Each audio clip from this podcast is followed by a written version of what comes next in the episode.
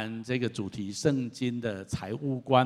那我们今天比较聚焦来谈一谈带来幸福的圣经理财学。讲理财学哈啊是有一点呃高攀的啦哈，因为我想短短的四五十分钟，我们大概很难讲到一个学什么的。但是我还是觉得应该提纲挈领的把有关圣经对于财务的观点跟看法，我想来跟大家做一些的分享。上个礼拜我们提到我们的身份是一个管家，虽然我们这一生拥有我们的时间、金钱、才干、恩赐、人脉、机会。但是我们要特别注意，这一些不是我的，这一些是神托管我的，所以我是我人生的管家，不是主人。这是我们上个礼拜特别在提的。也因为是管家，所以有一天我们要交账。请你跟我说，我要交账。好，那今天我们要特别来谈一谈金钱这个议题。有些人说金钱万能，有些人说什么都靠不住，只有钱最可靠。也有人认为金钱是身外之物，那很多人对钱有许多不同的角度跟看法，但是不可否认的，在这个时代里面，人们很容易用钱来衡量衡量许多东西，衡量一个事物的价值，甚至衡量一个人的尊贵与否。我们很容易用这样子来衡量。那到底圣经怎么看待金钱呢？那我们要用什么样的态度来看待我们生命当中所拥有的这一些的钱财呢？我想，我今天想拉一个更高的高度来了解圣经怎么看待这件事情。事实上，金钱很多时候我们都知道，是因为我们认真工作之后我们所拥有的。第一个标题我要给大家的是选择殷勤的工作，这是圣经理财观其中有一个很重要，我要一开始说的。那为什么从这地方开始呢？我们都知道，如果活在这个世界上，你没有工作，你大概不容易有收入。当然，很多人也许不需要工作，因为他可能是富二代，或者是他家财万贯，继承很多哈。那当然那是特别的状况。可是我们从圣经的纯粹从圣经来看，事实上神要我们工作啊。好，讲到这件事情，呃，很多人认为那工作就是因为我们要有收入啊。啊，我要稍微来更正一下哈。其实严格讲起来，神创造人工作，这是上帝对人的设计。其实讲到工作，一开始是神自己工作。请你跟我说，神自己工作。创世纪提到，神用六天工作，创造天地万物，最后也创造了人类，按着他的形象创造人类。然后上帝把他所造的。交给人来管理，换句话说，神要人跟他一起同工，一起工作，把他所工作的交给人，托管给人来继续运作、维护跟管理。这是基本的概念，所以我们来读一下这段圣经节好吗？来，神就照着自己的形象造人，乃是照着他的形象造男造女。神就赐福给他们，又对他们说：要生养众多，遍满地面，治理这地，也要管理海里的鱼、空中的鸟和地上各样行动的活物。基本上，上帝自己工作，创造完万物之后。他创造人类，按着他自己的形象创造人类。其实按着他自己的形象，就预预表着人也跟他一样要一起来工作。那人的工作是什么呢？这里说，人最主要的工作就是要生养众多，遍满地面，还有治理这地。所以你知道吗？生养也是工作啊。我知道有一些妈妈说啊，我学了一身武功，我又是博士硕士，结果竟然在养孩子，请你跟我说非常神圣，非常荣耀。其实这是很重要，上帝指示我们的工作。那当然，我们也要去管理上帝所创造的所有的这一切。所以基本上，神创造人类的目的，也是要人跟他一起同工啊。所以人受造。是要工作的，这是上帝的设计哈。但是我们这时候常常会觉得说，我为什么要工作？因为我需要收入。OK，好，我要稍微更正一下。严格讲起来，从圣经的理财观中，工作能赚到钱来生活，只是副产品，或者说是人堕落之后的结果。你你你说这是什么意思？其实当初上帝创造把人放在伊甸园里面，上帝要亚当跟夏娃维护他所创造的东西的时候，基本上他们生活是没有缺乏的。他们工作是因为他们要跟神同工，他们可以去维护，可以做神要他们做的许多美好的事情。可是它不是一种为了生存、为了活着而去工作的一种感觉。但是当人类跟神之间因为罪隔阂开来的时候，神跟人说：“从今以后，你要流汗工作才得吃饱。”换句话说，今天有很多时候，我们是因为不得不为五斗米折腰，好像为了要活下去，我们只好很认真的工作。那但是一开始，神创造人类工作的目的不是这样子，所以工作起初的意义是要来发挥自己的所长，并且对全人类产生贡献，而且在这个工作的过程当中，能够认识神，并且荣耀神的名。所以我做一个结论。因此，上帝要人工作，是因为在这个工作当中，你可以发展自己。你可能有某种专长，你有某种特殊的能力、职能，以至于你可以产生贡献。你可以对这个世界带来更好的祝福。你可以做好的管理跟发展，你可以帮助到许多的人，然后。在这个过程当中，你可以荣耀上帝，因为你是按着上帝的形象所造。在你工作的过程当中，你可以表达上帝的荣美，表达上帝某一方面美好的本质。这一些事实上是一开始上帝设计工作、创造人类，要人跟他一起同工很重要的意义跟目的。但是今天很多时候，我们觉得为什么要工作？因为我需要生活啊。其实这是严格讲起来，这是堕落之后。人为了生存而工作，但是其实起初不是这样子。无论如何，人要工作，这是圣经给人的计，给人的一个设计或者一个计划。那在工作的里面，神要我们殷勤的工作。圣经当中有很多的话，我们一起读下来：手懒的要受贫穷，手勤的却要富足。圣经鼓励我们要殷勤的工作，工作要认真。还有下面这句话来：懒惰人羡慕却无所得，殷勤人必得丰裕。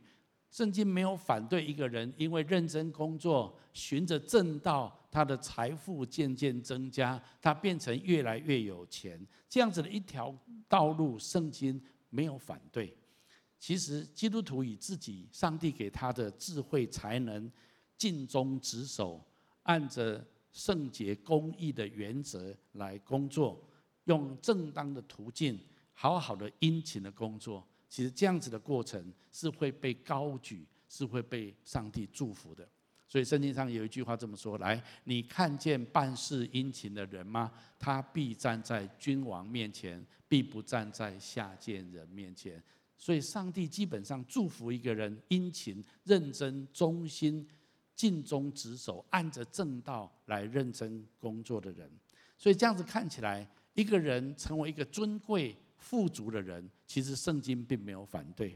让我这样子讲，圣经没有反对人正当赚钱而致富，也不认为有钱就是罪，或者就说一个有钱的人就是贪爱世界。有时候我们来到教会，有一种氛围，好像。要要要装的穷一点哈啊啊！这个开着车不要太夸张这样子哈，好像教会有一种排富的呃这种这种情节哈啊！但是我常常觉得，为什么人家常常风声说啊，经济教会是有钱人的教会哈啊，奉主人民砍断这个哈这个啊！其实当然我们 欢迎有钱人，但是所有的人我们都欢迎 OK。所以从圣经来看，神并没有反对一个人因为正当。赚钱的致富，也没有反对一个人富足哈。圣经反对的是什么？注意哦，圣经警告我们是不要贪财。请你跟我说不要贪财。圣经有几处圣经节很重要，讲到这方面是非常严厉的。我们一起来读一下，来，贪恋财力的扰害己家。意思说，一个人如果贪财，他的心贪财，最后会害了自己的家庭。再来，这里说什么呢？贪财的。背弃耶和华，就当一个人贪恋钱财，他就放弃神的法则，放弃神的真理。还有一句话在新约这么说：来，贪财是万恶之根。一个人为了想要贪恋这些钱财，他可能用很多不择手段的方法去获取它，这就会成成很多罪恶的根源哈。所以从这里面来看，神反对我们贪财。其实它的根源是什么？它的根源是神的诫命。神的第十诫当中的第二诫就是不可以拜偶像。当然，我们在旧约时期知道，以色列人常常拜那个雕刻的偶像。以色列的历史里面，他们拜外邦人的巴力，还有拜很多其他的神明，跟迦南人一样。所以神很生气，神不断地提醒他们，借着先知，借着他的律法书，跟他们说：你们不可以拜偶像。今天也许对于很多基督徒、上帝的儿女来讲，我们并没有去拜一尊什么神明，或者拜某一种神像。也许我们没有这样子，但是拜偶像的意义是什么？当你看某一个东西比神重要的时候，其实那就是偶像。所以贪财就是把钱当神拜。贪财的人看金钱重于神，所以神不反对人富有，但是神反对人把钱视为比神更重要的事物，那等同拜偶像。所以为什么神不要我们贪财啊？钱财不是不好，但是当你贪恋钱财，就是圣经所反对的。也许很多人说感谢主，我没有贪恋钱财。哎，真的吗？啊，其实这背后有很多值得。思想的地方，也许我们在理智上，我们觉得自己并没有把钱财当神明，并没有去拜拜钱。但是这里背后有很多的系价值系统。当我们说把钱视为比神更重要的事物的时候，其实不是指神的本身跟金钱的本身，而是它背后所代表的价值。我们知道，当我们说神更重要的时候，不是只有神本身，而是关乎神一切的教导，关乎神一切的真理跟法则。例如，像圣经鼓励我们成为一个多多给予的人，圣经鼓励我们，我们要去爱，去施舍，我们愿意把时间拨出来，不是拿去赚钱，要拨出时间来敬拜神，拨出时间来亲近神。我们要建立爱的关系，更胜于追求金钱。可是这些东西放在我们实际的生活的优先次序，或者排列到你的时间表里面的时候，你真的认为你看重神比钱更重要吗？很多时候这些东西在表面上也许看不出来，可是落实在你实际的生活里面，可能很多地方就会遇到很现实跟很实际的处境。我求主帮助我们，让我们不要拜偶像，让我们选择敬拜神。而不是敬拜金钱，我相信我们都愿意，但是让我继续往前。当我在讲这篇信息的时候，我相信会产生很多属灵的征战。所谓属灵的征战，就是你里面会可能会有很多嘤嘤歪歪歪歪歪哈。那我也准备，没关系，你你你心里面骂一下我没有关系哈。但是我觉得我还是有责任把神的话跟大家分享。第一个我要讲的重点就是工作。神要我们认真工作，殷勤的工作。那工作的本质，其实它重点不是在赚钱，啊，它的重点是在我们能够发挥发展自己。它的重点是我们能够为这个世界产生贡献跟祝福，我们可以荣耀神的名。那刚好他也可以收入，所以我们可以用这些的收入可以来生活。也因为当你认真的工作，你的收入越来越加增的时候。你可能会慢慢的成为富有的人，神也没有反对你成为富有的人，只是你要小心，不要变成一个贪财的人。圣经当中有许多很有钱的人，旧约的亚伯拉罕有没有钱呢？哦，是非常富有。他的儿子以撒，圣经说他是成为大富富，就是很大的富足的一个家家庭大富富。然后雅各啊，不用说，他从舅舅家回来的时候，他的牛羊几乎是无数。约瑟更不用说，他是埃及的宰相啊。摩西，哎呀，那真的是更夸张。大卫啊，就不要说。所罗门啊，好了好了哈。好，那这一些人都是圣经里面神所用的人。在新约里面也有撒该，他本来是个税吏，可是他遇见耶稣之后，他的生命有极大的改变。还有一个叫做亚利马太的约瑟，就是他跟比拉多请求给他耶稣的身体。让他可以葬在他自己的坟墓。那这个约瑟他是非常有钱的人，所以他的坟墓是非常豪华的。他把耶稣的身体放在那里。当然第三天，耶稣从死里复活。使徒行传也有提到一个很有钱的人，叫尼哥尼流。他虽然不是犹太人，可是他是非常有钱。他好乐善好施，他常常施舍给穷人，所以天使向他显现。我还要说的话可以讲很多。我要讲的重点就是，圣经没有反对一个人是有钱富足的人。圣经的重点是你不要做一个贪财的人，而且你要认真的工作。就算你今天是富二代，你好像不用工作，你也拥有很多的资产的话，你仍然被设计、被创造是要去工作。因为我要讲，工作最重要的意义，它不是要赚钱，那是一种人类堕落之后的结果。很多时候，我们为了要生存，我们只好去做一些很辛苦的工作。这是的，因为我们活在一个罪恶的世界、撒旦的世界里面。但是神当初创造人类给人工作的本质不是这样子，所以待会儿我会再提一下这一方面。好，这是第一个，我们要殷勤工作。也因为因为殷勤工作，我们有开始收入，或者我们有一些过去的累积，我们有一些的收入。第二个，圣经讲到财务很重要的观点是，我们要乐于慷慨的给予。圣经理财学，除了你自己要认真殷勤的工作，拥有自己的收入跟有财务的责任之外，第二个很重要就是你要成为一个慷慨的给予者。圣经讲到这件事情，从旧约到新约讲了非常非常的多。那他讲到一个很重要的概念，这个概念就是。你怎么给人，神就怎么给你。我们来读一下下面这段话：来，你们要给人，就必有给你们的，并且用十足的升斗，连摇带按，上尖下流的倒在你们怀里。因为你们用什么量器量给人，也必用什么量器量给你们。好，这句话在荆棘教会我们常常用哈，但是让我再稍微把它说明一下，这是耶稣亲口说的。耶稣说有一种属灵的法则。这个不是啊、呃，这个不是这种物理法则，也不是道德的法则，这是属灵的法则。请你跟我说，属灵的法则，就是当你愿意给人家的时候，那神也会给我们而且事实上是给的更多。但是后面有一句话，你不要忘记，说你们用什么量器量给人，也必用什么量器量给你们。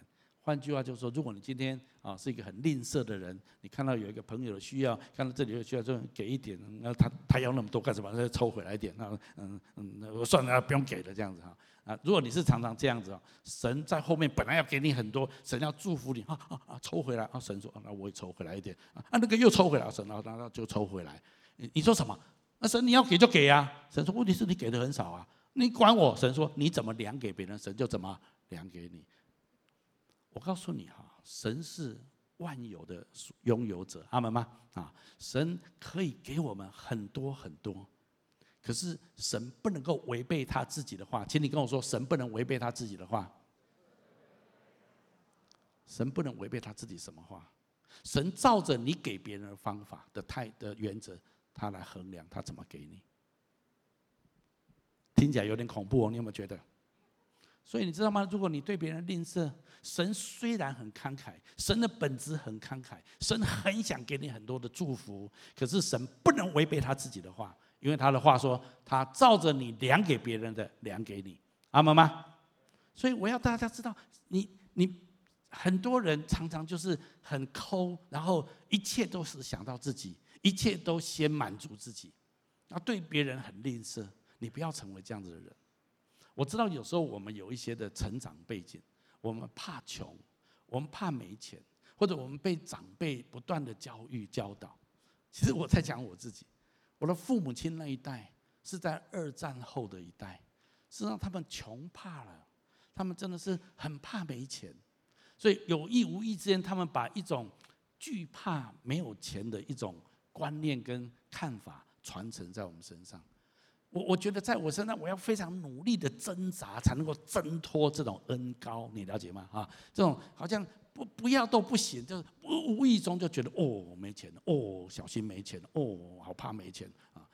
那但是圣经不断的提醒我们，我们不能够一天到晚这样子的抠着，我们要成为一个给予的人。在新约里面，保罗甚至用一个概念来描述这件事情。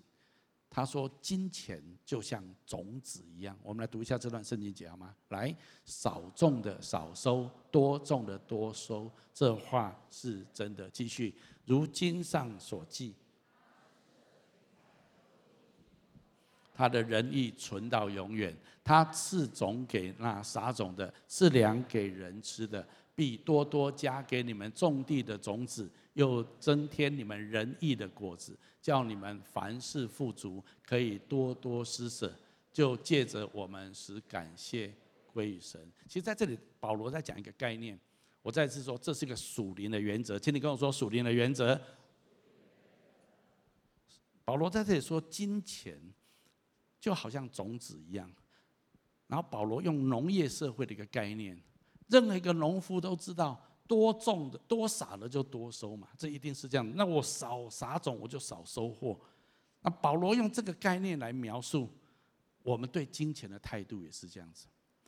保罗的意思是这样子。当一个农夫在一个季节当中收割了他的庄稼，收割了他的不论是麦子或者稻子的时候，他对于这些收割的种子，他有两种做法：一种是把它吃了，因为它需要食物；但是它不能够把所有的种子全部都吃了，它必须留下一部分的种子，把它撒出去，好让它可以在下一个季节可以再收割一波。大家同意吗？啊，这就是。所有的人都知道天经地义的事情。保罗说，就像这样子一种原则跟模式 pattern，你要把它放在你对金钱的态度上面。你所有收入的金钱，你不能全部花在你自己身上。你不能，你要你要给出去，你要施舍钱财，你要周济贫穷，你要帮助别人，你要成为一个慷慨的给予者。这个给就好像什么？好像一个农夫不能把所有的食物都吃掉，种子都吃掉，他要再撒一部分出去。你知道这是圣经的概念，你知道吗？你有没有这样子想过你的钱？哦，我赚的，我怎么花你管我？没有，你不可以这样子。如果一个农夫把这一季所收的全部都吃掉，那他下一季。他就没有收入了，因为他没有撒任何种子。保罗把这个概念，我再次讲，这一个概念放在金钱的概念上面。我们讲圣经理财观，不是吗？啊，所以这个概念，所以保罗的意思说，当你你可以吃一部分，可是你一定要把一些东西留着再撒出去。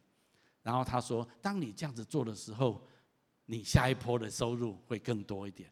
然后你再吃掉一部分，再撒多一点出去。那又收入更多，就从这个循环里面，你越撒越多，越撒越多，越收入就越多，所以就成为凡事富足，可以多多的施舍。那很多人因为得到你的施舍，得到你的帮助，他们就把感谢归给神，所以神呢，神得到更多的感谢。请你跟我说，这是良性循环。如果你抠住哦不给，那么第一个你也收入会越来越少，因为你撒的少。你收入就越来越啊，越少就越抠，越没有安全感，越不给，那越不给就越少，呃，越少到最后没有啊，你也没有施舍，啊，别人也没有得到帮助，所以神的感谢也减少，这是一种恶性循环。基本上，圣经很简单，圣经也没有什么很复杂的对财务的观念。可是我要说，这种观念跟这个世界的观念完全背道而驰。但是如果你有机会去看犹太人的观念。其实犹太人，因为他们拥有旧约圣经，犹太人非常强调施舍。犹太人因为他们知道，你如果不给出去，你下次就没有了，所以他们一定很勇敢的给。所以今天犹太人控制着世界许多的经济，说的也蛮讨厌的哈。但不管怎么样，这是这是一种法则。请你跟我说，这是一种法则。那所有的给予里面，事实上从旧约到新约有一个很重要的概念，一般来说有一个普遍的原则，叫做十一奉献。十一奉献的意思，在圣经里面就是你收入的十分之一。你先不要问为什么，就十分之一交出来给神，就是这样子。这个圣经节记载在这里，我们一起读下来。万军之耶和华说：“你们要将当纳的十分之一全然送入仓库，使我家有粮，以此试试我是否为你们敞开天上的窗户，倾福于你。”甚至无处可容。圣经上每次讲到你愿意给神、愿意施舍的时候，后面都带着神的祝福。你有没有发现这样子啊？好，那这里面特别提到，你要把当纳的十分之一送入仓库。在教会里面，我们常谈谈，常常谈到十一奉献，这是这一处圣经节很重要的根据。讲到十一奉献，新约耶稣也有讲到，耶稣也讲到，你们要小心，不要只在乎句律法的字句。可是你们要把律，他耶稣说你要把律法的精神活出来。但是耶稣特别指十一奉献的字句的意义，你也不能不遵行。所以在约新约时代里面，神仍然要我们遵行十一奉献。其实十一奉献不是律法，很多基督徒说我们已经在新约时代，我们不需要遵守十一奉献。请你不要忘记，十一奉献是在律法之前，就好像因信称义是在律法之前。所以保罗引用亚伯拉罕，他也因信称义。所以我们现在在律法之后，我们因信称义，这是一个属灵的原则。同样的，十分之一的奉献也是在律法之前，摩西之前，亚伯拉罕已经向麦基洗德献上十分之一。雅各回家之后，也去到伯特利，他承诺向神献上十分之一。换句话说，十一奉献在早期信心的先祖，在上帝颁布律法给摩西之前的以色列信心先祖，他们已经用十一奉献来表达他们对神的敬拜。所以在新约的时代，我们虽不用遵守摩西的律法，可是我们要抓住这个属灵的精神。其实讲严格一点，旧约的时期，神还没有要求这么多，十一奉献完十分之九，你可以自己照你的意思运作。新约圣经不是我上个礼拜说，十分之九也是神的，请你跟我说十分之九也是神的。我们其实什么都没有，我们只是管家的身份，阿门吗？啊，所以我就要给他一个很重要的概念，但是十分之一是一个基本盘。那圣经谈到要我们把十分之一献上给神，那到底十分之一的意义是什么呢？我认为，如果从整个圣经来看，因为今天我没有时间翻很多的圣经节，我把抓重点跟大家分享。十一奉献，我认为代表三个意义。第一个是以神为首的记号。其实，如果你看旧约圣经讲到十一奉献的时候，它特别是指说你第一波的收割，例如说出手的果子，在这一季当中，你知道有一些的果子。植物会先收割，他说：“你先收割的那一批不能自己吃，先收割的那一批，先收割的十分之一那一批要先给上帝。假设说你这一这一批会收割啊一百一百担的这个稻子，那么十分之一第一波十分之一要先给神啊，所以这就是你的概念，你先生出来的牲畜，那第一波的十分之一也要给神，这是你所有收入的十分之一的。”第一个部分的十分之一要给神，那意思就是说，在你还没有收入自己其他自己用的那一些部分，你要先给神十分之一。好，这是旧约非常重要、非常重要的一个概念。今天放在我们的生命当中，钱是很能够代表我们的生命的。钱是要来尊荣神的，用十分之一的奉献来表达神在我们生命当中是居首位的。我以前听过有人这样讲：哦，我有十一啊。可是十一就是后面啊，我看这个月我收入最后用剩下多少的十分之一哈。例如说啊，我这个月收入三万块啊，我用到月底啊，剩下三千块啊，三千块的十分之一啊，三百块啊，奉献给神啊。今天跟我说不是这样的，不是这样的，是你收入三万块钱，你还没有开始支出你任何其他费用之前，你最好先支出第一笔费用，就是三千块奉献给神，阿门吗？讲到这件事情，我讲到我自己一点例子哈，嗯，我我都是教会都是五号这个发薪水哈，那所以我就设定我的账就是自动转账是六号就啊会拨出十一奉献出去，然后我六号也六号啊，我大概是这样做哈，我六号也有其他的一些的支支出自动转账，然后啊有一次我看到一篇文章哈，那篇文章说其实。旧约的一个很重要的概念就是十一奉献是你所有支出里面的第一笔。那当你收入之后的第一笔，那用这个来表达你对神的敬拜，还有你对神尊主为大哈。我说我当然尊主为大，那我都放在六六号这一天呢。可是有一次我发现，我那个号账号啊跳出一个资讯，就是我的十一奉献没有过。那我在想说，哎，为什么我都有划拨，为什么没没有过呢？后来原来我六号有很多其他的支出，那后来我那个账号里面有一点啊，那一个月不太够，所以他支出的，你知道有时候自动转账，他说凌晨就再转了哈，那一转过去转到我的十一奉献，他已经余额不够了啊，所以其他的已经支出了，那他那一部分不够。我看诶这样子，我就想到那一篇文章，我就想说不行，嗯，我决定了，我要把我的十一奉献设定在五号。啊，所以我就，但是五号你知道教会有时候五号是刚好礼拜天啊，银行没有作业，所以就不能够五号拨钱进来做，这都有一点 delay，所以我从那时候开始就把那一笔那个户头里面每一个月都多存一点钱，让它足以扣掉十分之一，你了解我意思吗？哈，当然这是我个人的，我老婆大概不知道我做这件事情，我我在讲就是说。其实十一奉献是很你你很 personal，你跟神之间的关系。那我就觉得，如果圣经的原则是这样子，我不要失去十分之一祝十一奉献的祝福，阿门吗？啊，我要把我收入的第一个支出，这个月收入的第一笔支出，我要先献给神啊。其实我从小就十一奉献，但是我今天鼓励大家，你。用什么样的态度来十一奉献？是很随意的啊，刚好想到，还是你很认真的规划过你的财务来做十一奉献？所以这个第一个我要鼓励大家的。第二个十一奉献是表达感恩啊，这是对神的一种感谢。这是意思是什么？当你十一奉献的时候，你是在跟神说：“主啊，我感谢你，你让我有健康的身体，你让我有聪明的头脑，你让我有赚钱的能力。”其实这是十一奉献背后的一个意义。我承认我现在还有能力赚钱，是你给我的恩典，我感谢你。圣经上说，以感谢献上为祭的，就是荣耀神。所以当每一次你愿意这样做的时候，其实你是在尊荣神的名，你也表达你的生命是上帝的赏赐，你没有骄傲在你的里面，这是非常重要。第二个，第三个，我认为这是一个宣告信心的行动。你说这是什么意思呢？也许有些时候经济很拮据，有时候我自己用都不够了，还要给神十分之一。但是我相信，刚刚圣经说，神说我如果把十分之一送入神的仓库，神要打开天上的窗户，倾福于我，甚至无处可容。虽然我现在很拮据，虽然现在我经济很困难，但是我仍然愿意把微薄的收入当中的十分之一，我仍然愿意献给神。我相信神的应许。必要成就在我的身上。我相信，虽然现在我经济很拮据，现在很困难，但是神一定会把我带到蒙福之处。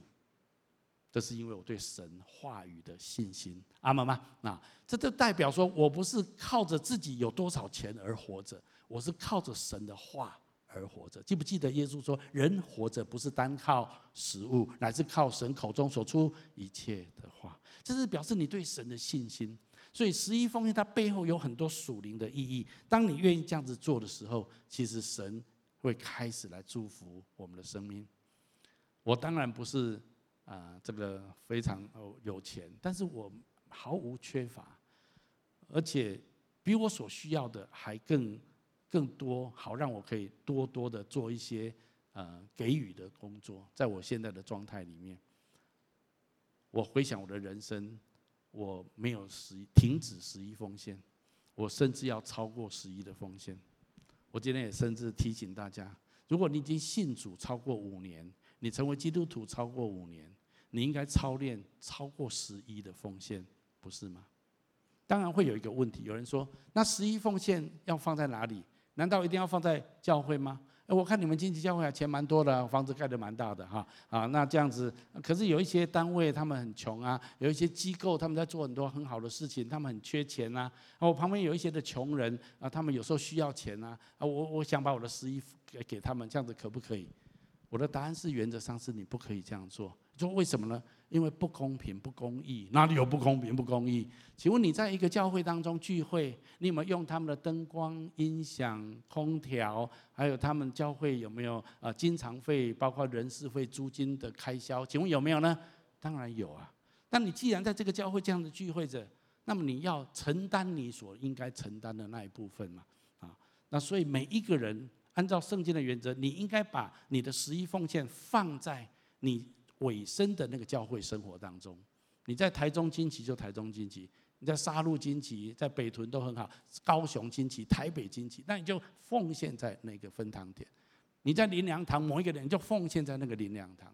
你比如说我是金旗的，我今天来林良堂聚会，一下子呃聚会个两年而已，我就要回去金旗的。所以这两年虽然在林良堂，我全部都奉献给金旗，不可以这样，不公义、不公平。你给人家用了两年，阿妈妈？啊，所以你在哪里？尾声那里的教会生活，你就要好好的支持他们，这是一个很重要的原则。那你说，那那些穷人怎么办？那些机构啊，那些很需要的人怎么办？所以嘛，请你跟我说，要超过十亿的奉献。你奉献如果只是留在十分之一，容许我说，你太逊了。你当基督徒现在才十亿奉献，你当基督徒几年了才十亿奉献？牧师，我很久没有十亿奉献，那你自己面对神。事实上，十一奉献是基本盘，请你跟我说基本盘。所以，按照旧约圣经，如果你仔细的去研读旧约圣经，神对以色列的要求是十分之二点三。十分之一是要献给利未人、圣殿那些服侍人，另外十分之一是要他们祭典的时候，例如说逾越节什么节，他们要拿着他们十分之一来一起过节。另外有十分之零点三是要来帮助穷人的。所以如果严格讲起来，神对他以色列的百姓，他是要求十分之二点三的。当然在新约里面，我没有那么细致的去要求这么多。可是我要鼓励每一个人，如果神真的已经祝福你的财物，你要在十亿奉献上面尽你当尽的责任，甚至你要超越十亿的奉献。当你愿意这样做的时候，圣经说：“我必打开天上的窗户，倾福于你，甚至无处可容。”很多人跟神斤斤计较，有啊，我有十亿奉献啊，而神并没有让我钱更多一点啊。我再次说，神的祝福你不能单用金钱来衡量。神祝福你身体健康重不重要？重要。神祝福你跟爸爸恢复关系，像今天的见证重不重要？很多时候，神祝福你找到一个对的配偶，神这祝福你找到一个对的工作。神给你的祝福有时候不是用金钱可以衡量的，阿们吗？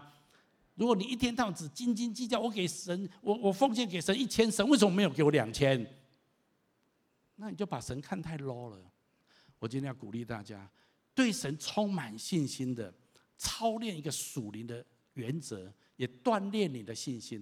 事实上，我的信心很多是从十亿奉献开始的。对神啊，圣经讲一大堆啊，从小教会主日学讲一大堆，神是今天要给力啊哉哈，那真的有神吗？我怎么知道？你奉献看看嘛，圣经上说什么？来试试我，注意这个圣经节，神说，哎，不可以试探神，请你跟我说，不可以试探神，你不能说我从这么高就要台北一零一，我跳下去，神一定要救我，你你等着见神的面哈，神我没有保证。但是如果说我十亿奉献，我试试看，神说可以，来来来试试我。你知道圣经是这样这样讲的，你要怎么样对神真的有信心？你要对神的话语真实有经历，你就知道神不是骗你的神，神是照他的话行事的神。好，当这一些你都清清楚之后，你就要好好的学习十一奉献。其实我再次说，慷慨的施予给予，不单单是十一奉献，十一奉献只是基本盘。我鼓励你更勇敢的，当你看到你旁边有一些人有一些需要，看见这个世代有一些需要，你愿意施舍，愿意给予，我相信神一定不会给输你。我们在金旗教会的说，神不会给输你，请你跟我说，神不会给输你，神一定会大大的轻浮在我们生命当中。好，这是第三个我要讲到理财方面，是追求财务的自由。我下第三个标题下得非常的挣扎，因为我觉得讲到财务方面，我觉得要讲一个非常关键的东西，有很多东西在我的里面很想跟大家分享。好，那我先定义一下什么叫做财务的自由。所谓财务的自由的意思，我的看法就是，你我不要被财务捆绑，以至于没有自由去做一些更重要的事情。你说这是什么意思呢？例如举个例子来讲。就好像我们的身体不要被疫情的病症捆绑。如果今天染疫了，我发烧了，我很多事情都不能做，你同意吗？所以我最好不要染疫，我最好有自由可以去做很多我该做的事情。同样的，圣经上也说，我们的生命不要被罪捆绑，我们就能够自由地奔向神为我们立的人生标杆。你知道有很多人，他明明知道应该去做什么。可是有一个罪的瘾，有一个不好的习惯，有一种有一种力量把它拉扯下来。但是今天在基督耶稣里面，神让我们在基督里面得着自由。我们经过一些的征战，我们可以得胜。简单来讲，圣经讲的自由是这样子。那到底有什么事情是更重要，需要去关切？不是钱最重要吗？是很多人认为在这世界上钱最重要。好，那如何拥有财务的自由呢？好，等一下我来说一下这个。我先来谈如何拥有财务的自由。我认为第一个就是要规划花费。我的意思是这样子，除非你呃，你好好的规划，不然有时候钱怎么花你都不太清楚啊。那财务的自由很重要的第一点就是，不是规划收入。你知道很多时候你收入很难规划，对不对？你希望有今年有多少收入，有时候常常不如你愿。但是真正要财务自由是规划花费。我找到这张漫画觉得很有意思哈，这个海绵宝宝他看到这合理的花费，看看把它烧掉啊，觉得他不要啊，他 他想血拼，你管我这样子啊。很多人的人生，他不去规划自己的支出。他想买什么买就买，他兴致来潮就买了一堆东西。你如果要财务自由，你第一个需要做的就是你要规划你的花费。很多人说，牧师，因为我收入太少，所以我当然就财务不自由。我今天要是收入多一点，那么我财务一定就会自由起来。那我现在要告诉大家一个很重要的真理。你可以在任何的收入的状态里面学习财务自由。我再讲一次，你可以在任何收入的状态里面学习财务自由。你相信吗？如果你不好好的规划你的花费，你赚再多钱，都觉得好像存不了什么钱。我以前不相信这个，但我亲身经历过。在我还没有当牧师之前，啊我的收入年收入说真的不少啊，数百万。我也觉得我应该可以存一点钱，事实上并没有。OK，好吧，啊，我觉得为什么开销那么多？当你有钱的时候，你会想多买一点保险，你了解吗？啊，你会多什么一点，这个多一点，那个多一点，那个多一点，又多一点啊，给爸妈多一点什么之类。当然，有些不是不好的事情，但是相对你发现，哎，也没什么存。那后来当牧师之后，收入巨减，巨减之后发现，哎，也还够用，哎，哎。然后就这样子，这个你我发现其实人是很有弹性的。那现在当然比较自由一点了，没有太大的压力，教会也真的对传道人、呃牧师都很好。但是那那我一个月的支出，我就仔细的看了一下我的在伙食费方面的支出。啊，我跟我们家孩子都长大了，所以只有我跟我太太。那说真的，我们两个有时候啊，自己叫个 Uber Eat，然后去 Starbucks 一下哈，然后请同工吃个饭，有时候吃个馆子，我也没有太在意，因为反正还可以这样子。但是算一算，一个月下来，哦，支出还啊相当可观这样子哈。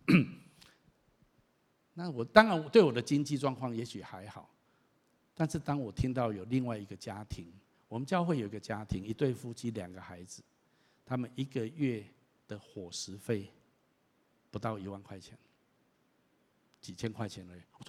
怎么可能啊？怎么可能？跟我比起来，怎么可能啊？这样我们才两个人，我们就啊，他一家四口这样子啊。然后我发，而且你知道这个家庭是非常爱主，他们也参加教会、参加主日、参加小组，他们还是领袖之夜的同工，他们投入很多在服侍的当中。他们的收入可能不高，可是他们量着他们的收入，他们规划他们的支出，他们仍然有很大的自由可以来服侍神。我我我我很我很阿门这样的事情。其实你要规划你的花花费，你才能够慢慢的进入财务自由的当中。圣经有一句话这么说，我们一起读下来：殷勤筹划的足智丰裕，行事急躁的。都必缺乏，请你把行事急躁圈起来好吗？行事急躁的，就是那些看到打折就很嗨的人哈，就血脉这崩张，就哇打折啦，像这样子。那我觉得这些都是我们要非常谨慎的地方。所以第一个，我要鼓励大家要控制好你的花费哈。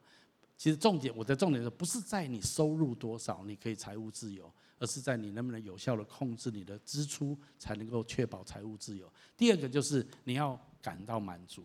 其实一个人常常会陷入财务不自由里面，是因为他觉得他不够。圣经要我们学会在任何处境当中都学会感恩跟满足。我们来读一下这段圣经节，来，能满足于自己所有的，远胜过贪得无厌。很多人他生命不是没有钱。他已经够了，但是他却还不够，他觉得人家那么有钱，人家开那种车，住那种房子，平平都是人，为什么这么不公平？然后他就觉得很想拼啊。那很多时候，当你越不满足的时候，你就越容易感到贫穷，你越感到你财务不自由，你觉得你不够多，那这个是很重要的一种心态。事实上，很多人不是没有钱，可是他专注于要赚更多的钱，他也很很不想花钱，因为这样子，很多时候他没有有智慧的用他的钱，他把他的钱都存起来，或者把它做一种投资。可是事实上，钱是要创造价值。请你跟我说，钱是要创造价值的。你要用钱来创造美好的价值，包括什么？建立美好的关系，经营幸福的家庭，带出美好的回忆，然后享受生命，然后帮助别人。这些东西价很多的价值都不是用金钱可以买的。当牧师最有趣的一件事就是，你看尽人生百态。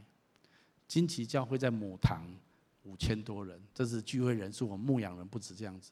我们这二十五年来，有非常多的人在金旗教会当中。我可以下一个结论吗？就是我看到那一些真正过得很快乐、很幸福、人生过得很丰富的人，很多时候他们未必是很有钱的人，但是他们真的是。全心全意的认真的工作，也认真的十一奉献，他们投入很多的时间在服侍神，他们的家庭很幸福，亲子关系、夫妻关系非常的好。当然有很多财务很丰富的人也是这样子，我知道。可是我认识有一些财务可能很好的人，可是他们却很恐惧没有钱。跟他们在谈话的时候，常常谈到他们对财务未来的担忧。我就想，你这样子要担忧哦，啊，那好嘞，哈哈嗯，我的意思是说，其实很多时候这是看你，你觉得够吗？好，这是一个非常重要的，也因为我们常常觉得不够，我们会投资东，投资西，或者会看到有什么机会，我们就会想去做。但是注意，圣经有一句话，我们一起读下来：千万不要负债。圣经这个是一个概念，其实以圣经的观念是。你不要负债。圣经的意思说，你凡事都不可以欠人，只有一个东西你可以觉得欠人，就是爱人家不够，这个可以觉得欠。但是除了爱可以欠人之外，其他都不可以欠人。圣经的意思说，你不要欠债。当然我知道，今天全世界的经济的结构基本上都是负债用债务杠杆的，国家举债，个人举债，信用款举债，买房子举债，没有一个人没有债务的。但是从另外一个角度来看，也因为这样子，我们被财务捆绑。也许我今天说你你要零负债，也许不切实际。但是让我这样子说，你要把你的债务降低到你可以很轻松的处理跟解决。你不能够被债务压到你没有办法去自由的做一些该做的事情。这是我特别要鼓励大家的。那还有要财务自由很重要，就是要全心信靠神。说真的，一个人真正能不能财务自由的关键在第三点，意思就是说，你相不相信神能够供应我们？好，今天我要进入最后最关键的重点，请你把安全带系好哈。宏观来说，圣经的理财观是，你不要专注于金钱。我能不能这样说？圣经的理财观就是不要理财。我这样讲有点有点极端，但其实本质上这样子，因为一个人太专注于钱了。我们这个世界需要一个解药，不要那么在乎钱，可以吗？事实上，圣经告诉我们，真正圣经的理财观就是，你不要把所有的心力都放在金钱上面。这个意思说，你的人生不应该经常关注于钱的事物。那说不然关注什么？应该要去关注许多更重要的事物或者议题。这表明你在财务上自由。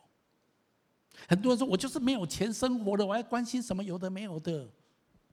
啊，那就是你你很专注于钱。你说那到底还有什么事情值得关注？要关注哪些更重要的事物呢？从圣经来看，你要更关切神的国度跟旨意有没有降临在这地上，如同在天上。你要关切天国的福音有没有被广传。你要关切你有没有真实落实彼此相爱的命令。你有没有去经营好的关系？你跟家人之间有没有一个幸福正确的关系？这些都是圣经说认为比钱更重要的事情。甚至如果你有钱，你应该把你的钱投资在。这一些更重要的事情上面，但是如果我们的看重钱胜于这一些的时候，我们就变成财务不自由了。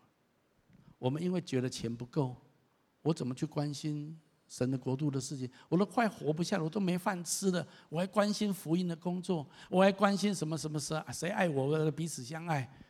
很多人认为是这样子，很多人的一生追逐金钱或担忧没有钱，而忽略了这些重要的事情。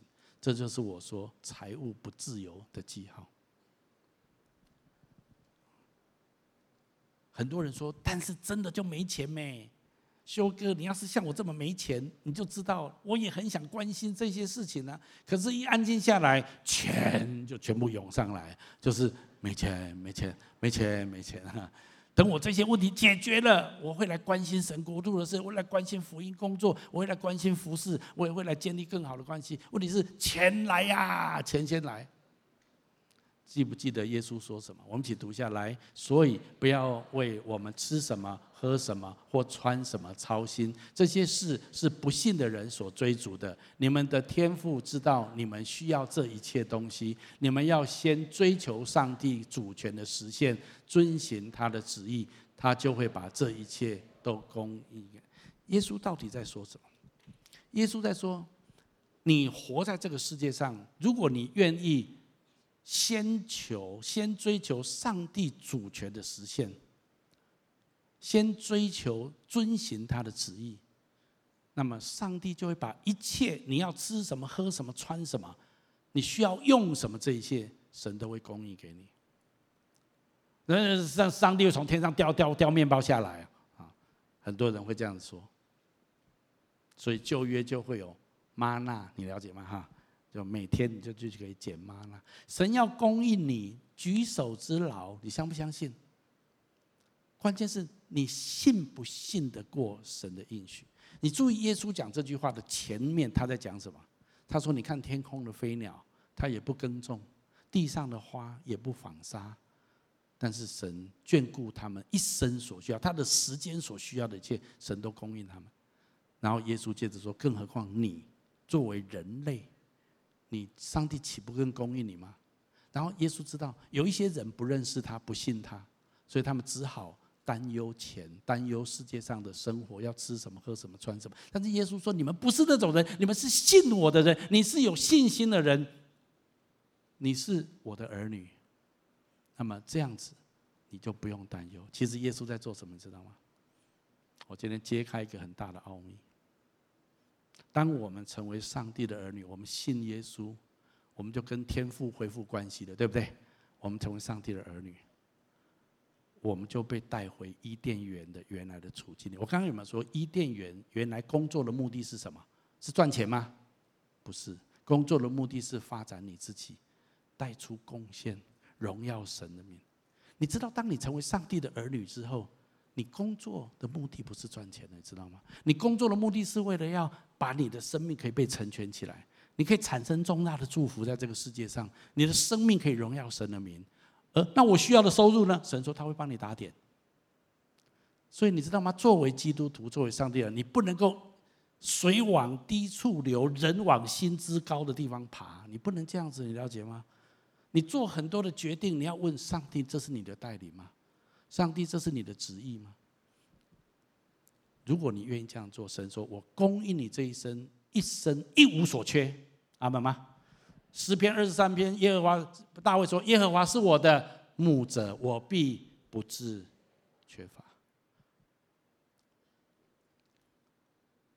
我的人生影响我最深的是，我看到很多圣经上的人物。还有很多历史上面神重用的人物，例如我高中的时候，我看戴德生传，那位去中国大陆宣教的宣教师；我看马街传，我读玛雅各的历史，他们从加拿大、从英国来到台湾早期，在这里传教。我看到亚伯拉罕、摩西、大卫、耶稣、保罗他们的人生。当我读他们的传记也好，看他们圣经他们的记载也好，这一些人，我从来没有读到他们在说。现在收入不够了，下一餐要怎么办？我老年退休的时候好像没有钱可以退休。他们从来没有谈论这个议题耶，你知道吗？啊，我没有钱让孩子受教育啊，我不知道钱接下来收入会多少，我好担心这一波这样的经济状况。我从来没有在他们的传记、他们的生命里面碰触任何刚关他们怕没有钱的任何的议题。他们全心只有专注一件事情：福音传开了没有？神的旨意降临了没有？神的国度拓展了没有？他们全心只有这件事情。哎，难道你不用吃啊？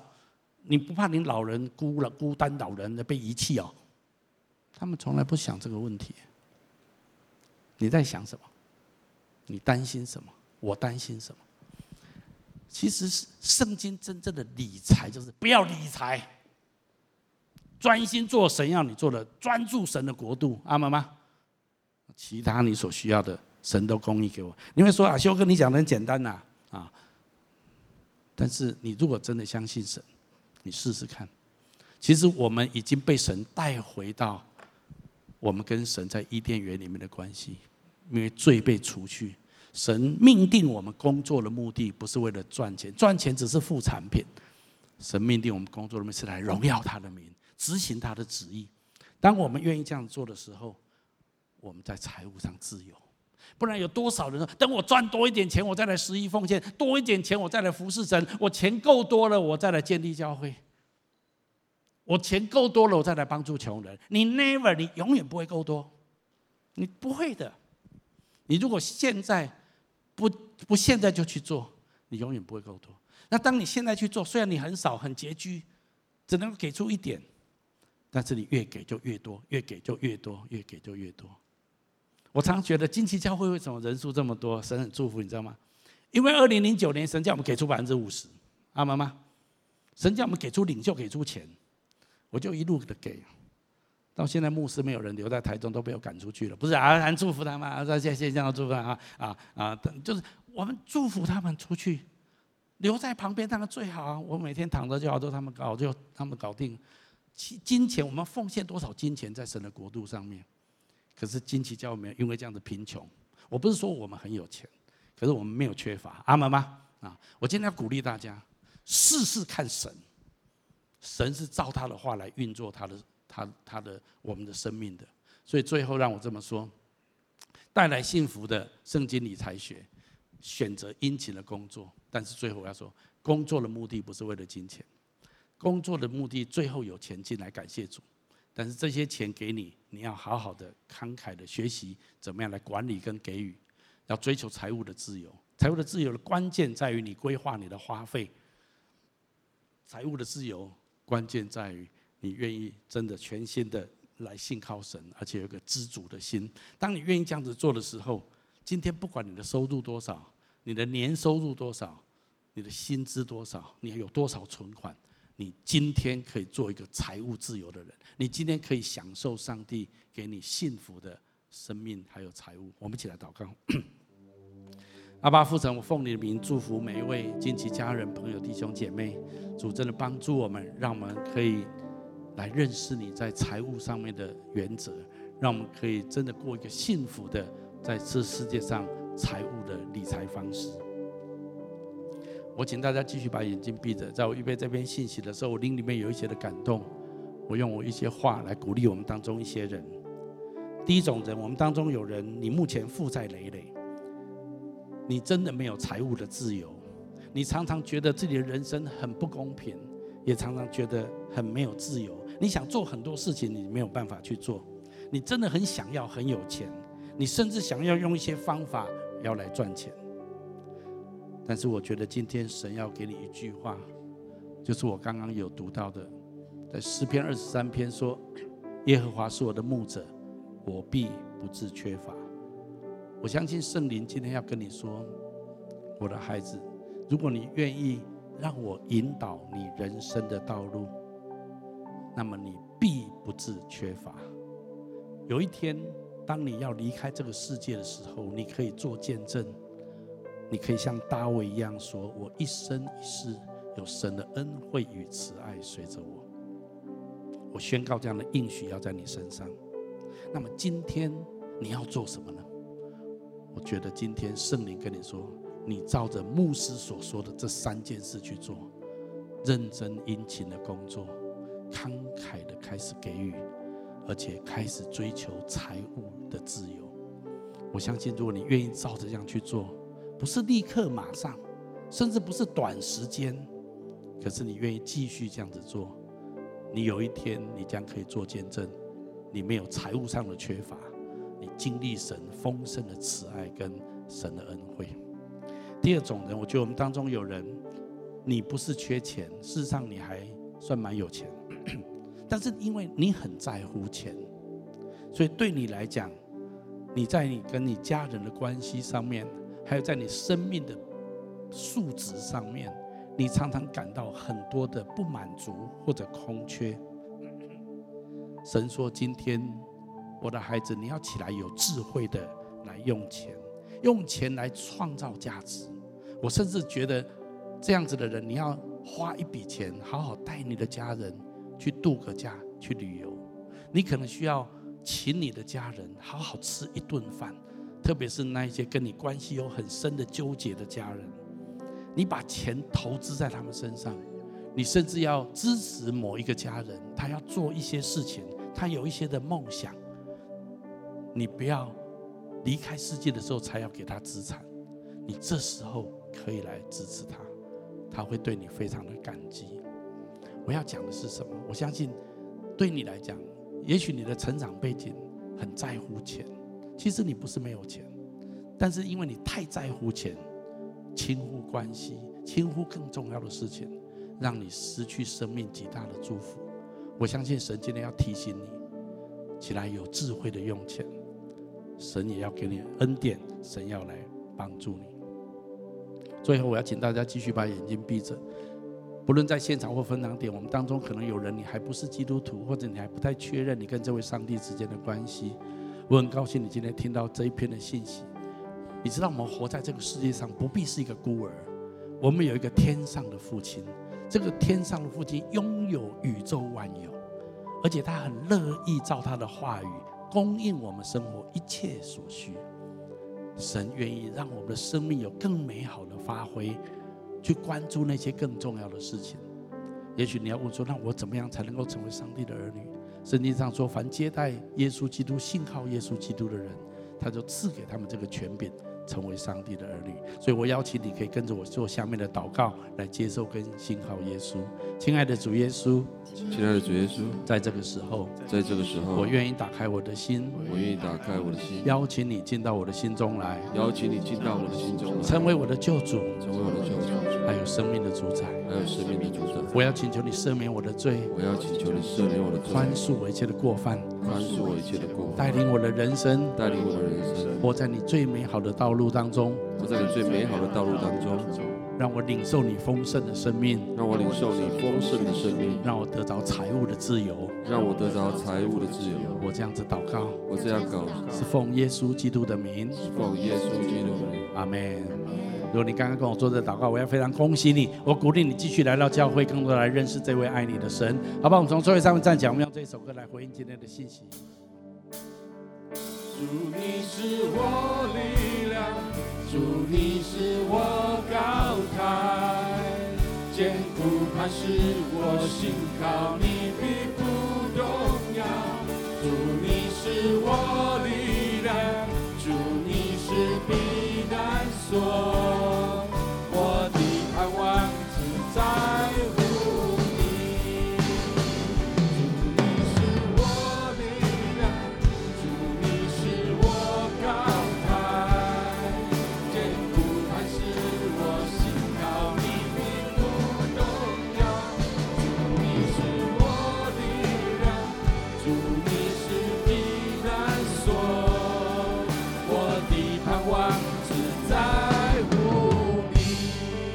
爱的阿爸父神，我奉你的名祝福每一位亲爱的来宾朋友弟兄姐妹。